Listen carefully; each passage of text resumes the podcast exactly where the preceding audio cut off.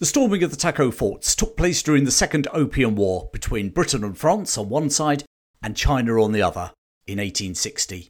The battle led to the British and their French allies occupying Beijing and forcing the Chinese to sign a peace treaty, which still impacts China's view on the West to this day. Hi, I'm Chris Green, the history chap, telling stories that bring British history to life. As I was researching this story, I realised just how many fascinating sub stories there are, and after a poll with my subscribers, I've decided to break it into two parts. So, in this part one episode, I want to share with you why the war ever happened, an audacious plot to poison all the British in Hong Kong, and a humiliating British military defeat, also at the Taku forts.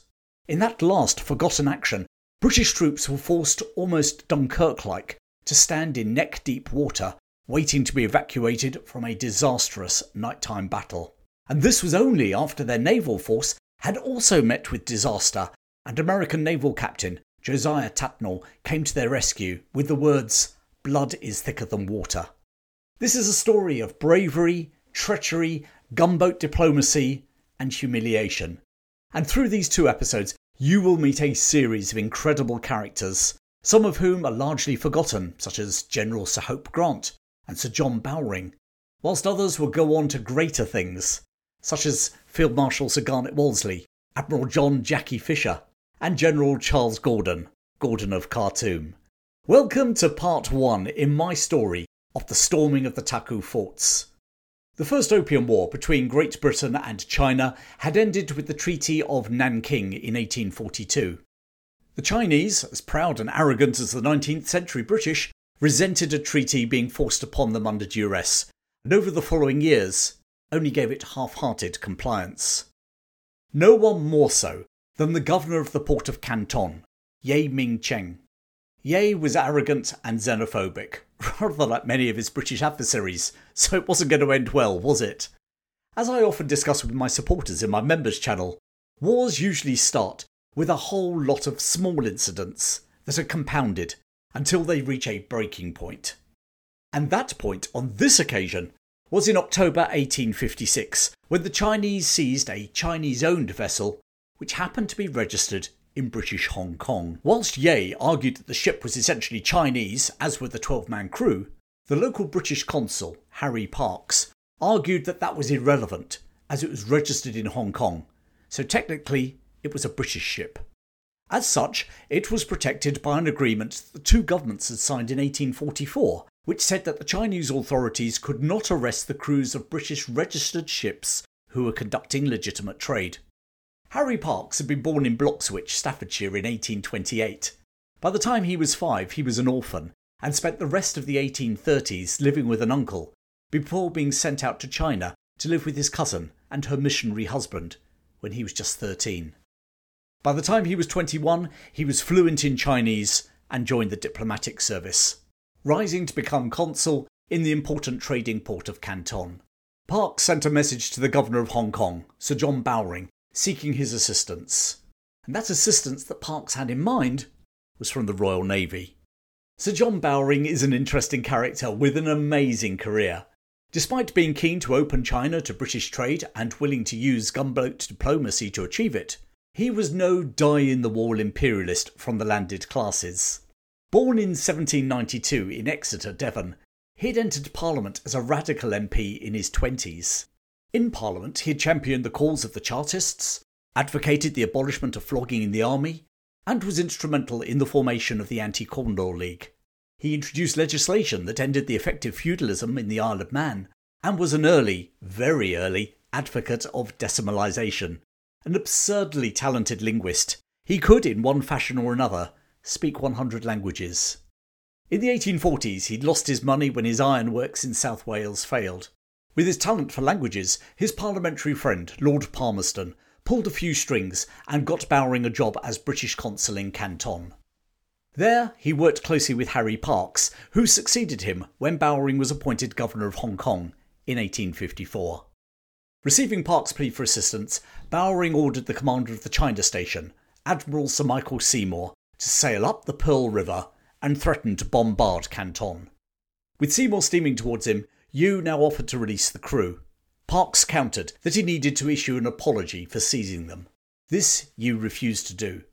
And thus, at the end of October 1856, Admiral Seymour bombarded the forts protecting Canton.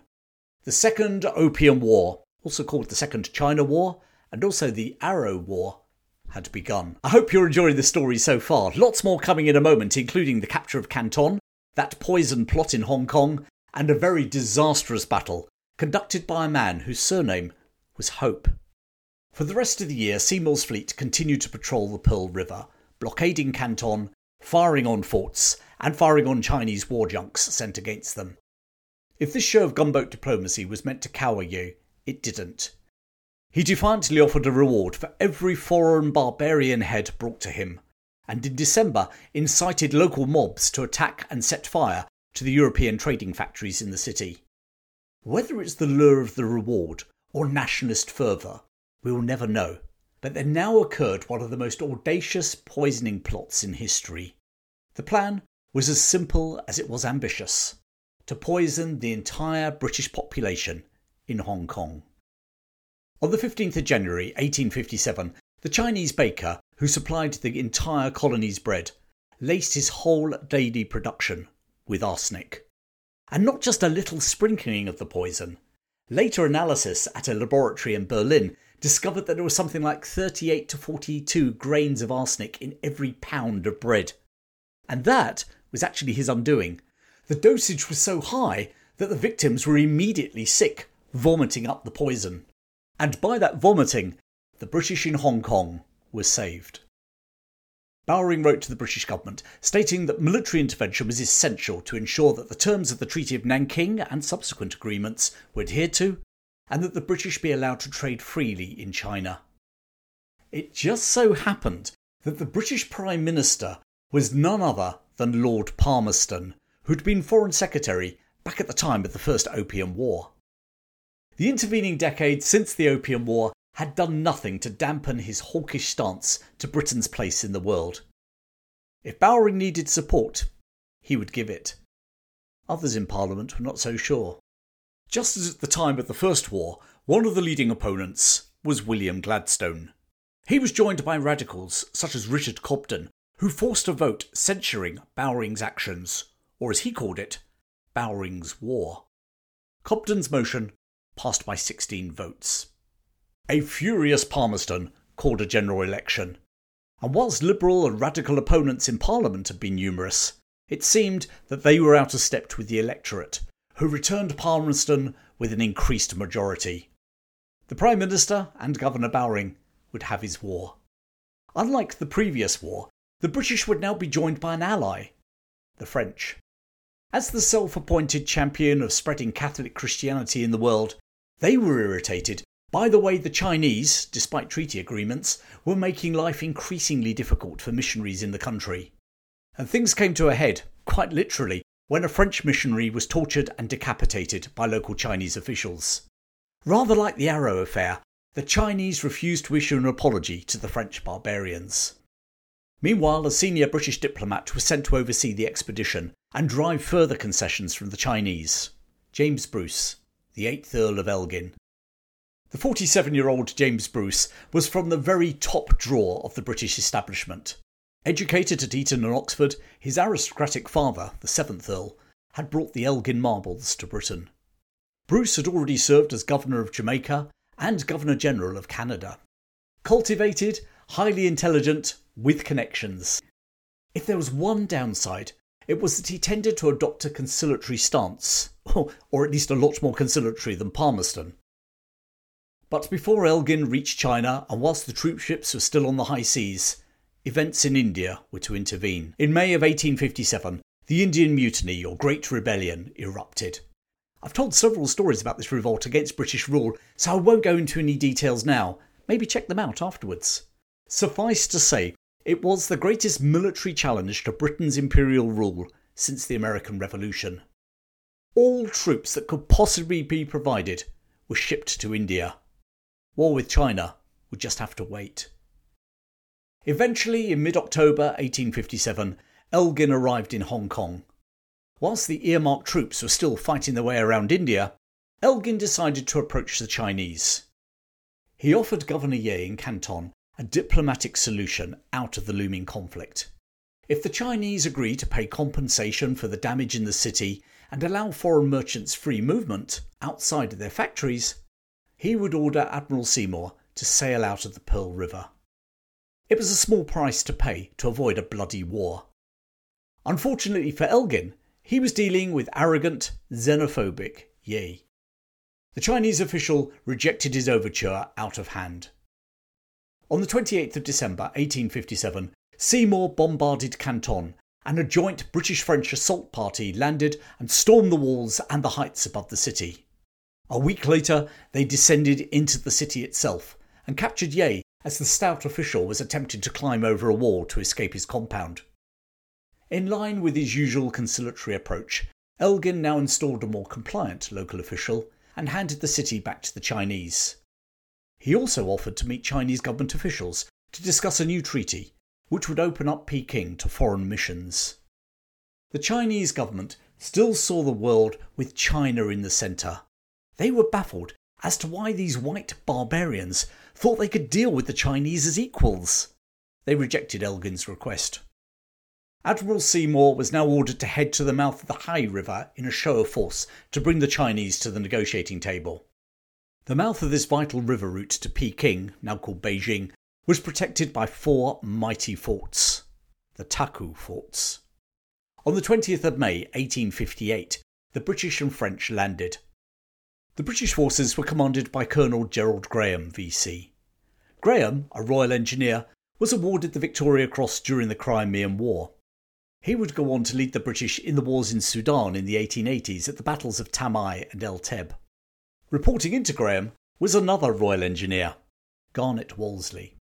It's amazing to find that in this second Opium War, we have three characters who feature heavily in the Sudan campaign in the 1880s Graham, who I've just mentioned, Wolseley, who would lead the Nile expedition to rescue Charles Gordon in Khartoum, and finally, there was Charles Gordon himself. And I'll tell you all about him in the second episode, so make sure you subscribe to my channel so you don't miss it.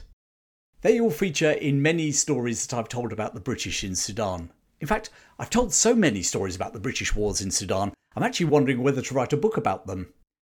If I did, would you buy it? Anyway, back to the Taku Forts, 1858.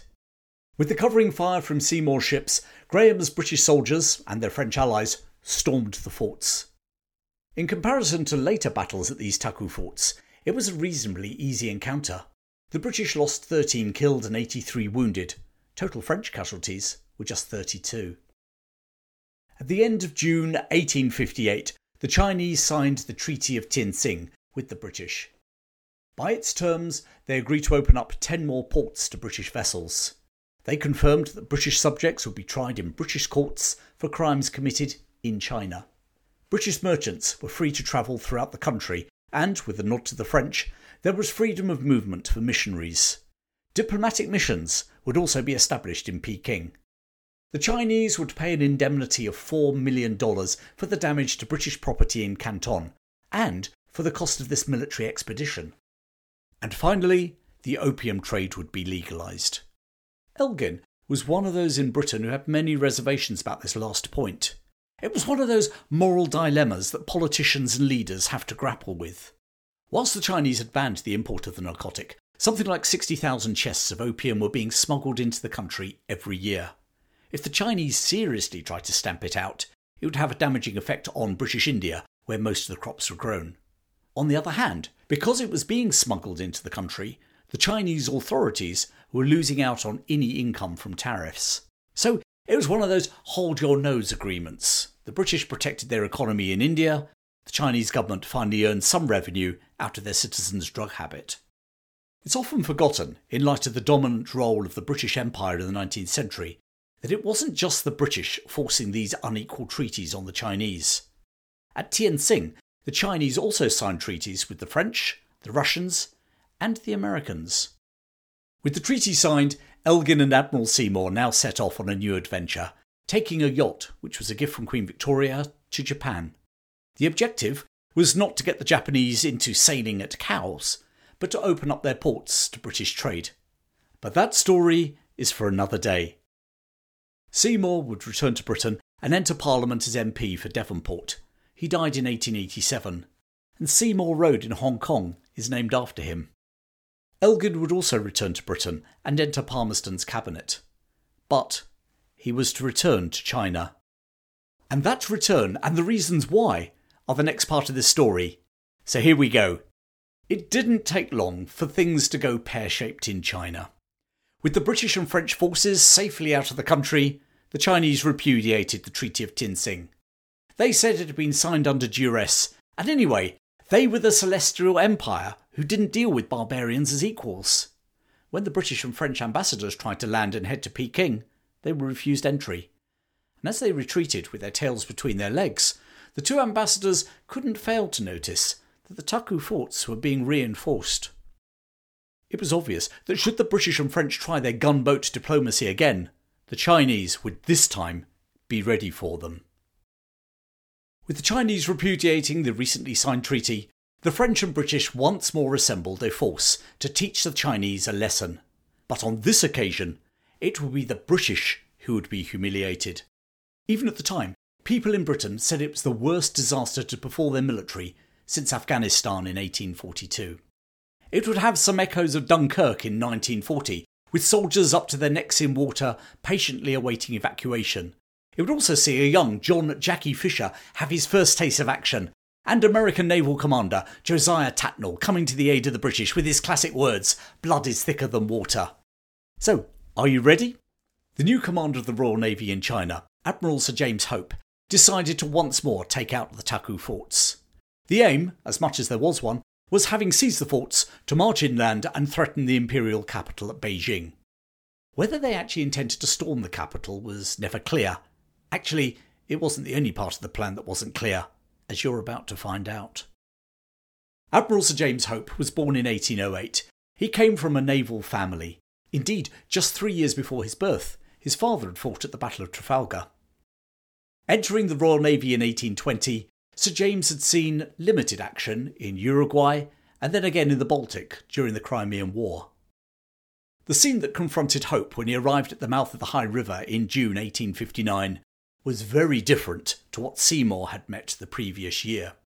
During those 12 months, the Chinese had been hard at work, refortifying their defences, bringing in reinforcements, and dragging more cannon into the forts.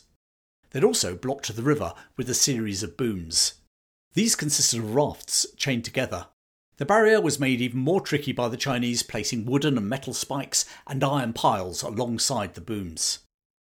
Despite both these obstacles and the reinforced forts on the shoreline, Hope decided to force a passage up the river. On the 24th of June 1859, his sailors cut the chains holding the first boom into position, and at around 2:30 p.m., the gunboat HMS Opossum nosed her way through the gap. She was followed by Hope on board his flagship HMS Plover. Launched in 1855, the Plover was an albacore gunboat specifically designed to operate in coastal waters and inland rivers rather than the high seas. The previous day, her commander, 26 year old Lieutenant William Rasson, a native of Sussex, had gone to the aid of an American steamer, the Toey-wan, which had become stuck on the riverbed. Despite its name, this Chinese vessel was actually crewed by a contingent from the US Navy under the command of Josiah Tattnall. The Americans were not involved in the war, but nevertheless they shared similar goals to the British and French regarding the opening up of China. They were both sympathetic to the cause and equally keen not to miss out on any treaty advantages that the British and French might wrest from the Chinese this time round. Tattnall is going to feature in this story again in a little while. As his fleet steamed forward, Admiral Hope seated himself on a coil of rope at the front of the plover. His admiral's blue square flag flew proudly in the breeze. Suddenly, matting on the sides of the forts dropped down, revealing cannon that Hope had not spotted in his reconnaissance. And almost immediately, with a roar, they opened up. Unlike Seymour's encounter the previous year, this time the Chinese gunners were both committed and accurate. HMS Plover, flying the Admiral's flag, was an obvious target. The first shot hit Lieutenant Rasson's head, killing him instantly. There's a memorial to him in St Mary's Church in Eastbourne, where his family used to worship. Of the 40 man crew, only nine were to escape this bombardment without injury, Admiral Hope himself was seriously injured in the right leg. Quickly, the British gunboats sank in the river. The Chinese gunners now turned their attention to HMS Cormorant, which they swiftly disabled. Next, they sank another gunboat, the Kestrel, whilst in the confusion, HMS Lee ran aground. Through the din and smoke of the Chinese guns and the returning fire from the Royal Navy, British sailors, including Admiral Hope, floundered in the water. US Captain Josiah Tattnall felt that he couldn't just sit there watching on. Born in Georgia in 1795, Tattnall had served as a midshipman fighting the British in the War of 1812. But now, with a cry of, Blood is thicker than water, he ordered his vessel into the battle to rescue the stricken British sailors. It would go down in history as the first time that the British and American forces operated alongside each other, even if it was merely a rescue mission. Despite his injury, the rescued Hope now reorganised his fleet, which proceeded to bombard the forts. And by 6:30 p.m., the Chinese guns had been silenced. It was time for Hope to unleash his sailors and marines to storm the forts. After all, with a large proportion of their cannon disabled, the defenders were like sitting ducks. What could possibly go wrong? well, you're about to find out. At 7 pm, with darkness settling over the river, 20 boats rowed towards the shoreline. They carried a small contingent of sappers or engineers to attack the mighty Chinese walls, a brigade of marines, and detachments of sailors, mainly from the Royal Navy, although a small French contingent was also in the mix. As the first boats landed and their occupants leapt overboard, they were hit by a withering fire of shot, musket balls, arrows, and rockets from the defenders. As if this ferocious fire wasn't bad enough, the British and their French allies found themselves struggling through thick, knee deep mud. In some places, this oozing slime came up to their waists. Just 100 men managed to make it through the mud to the first of three defensive ditches that barred their ways to the walls of the forts. Most of their rifles were wet and useless.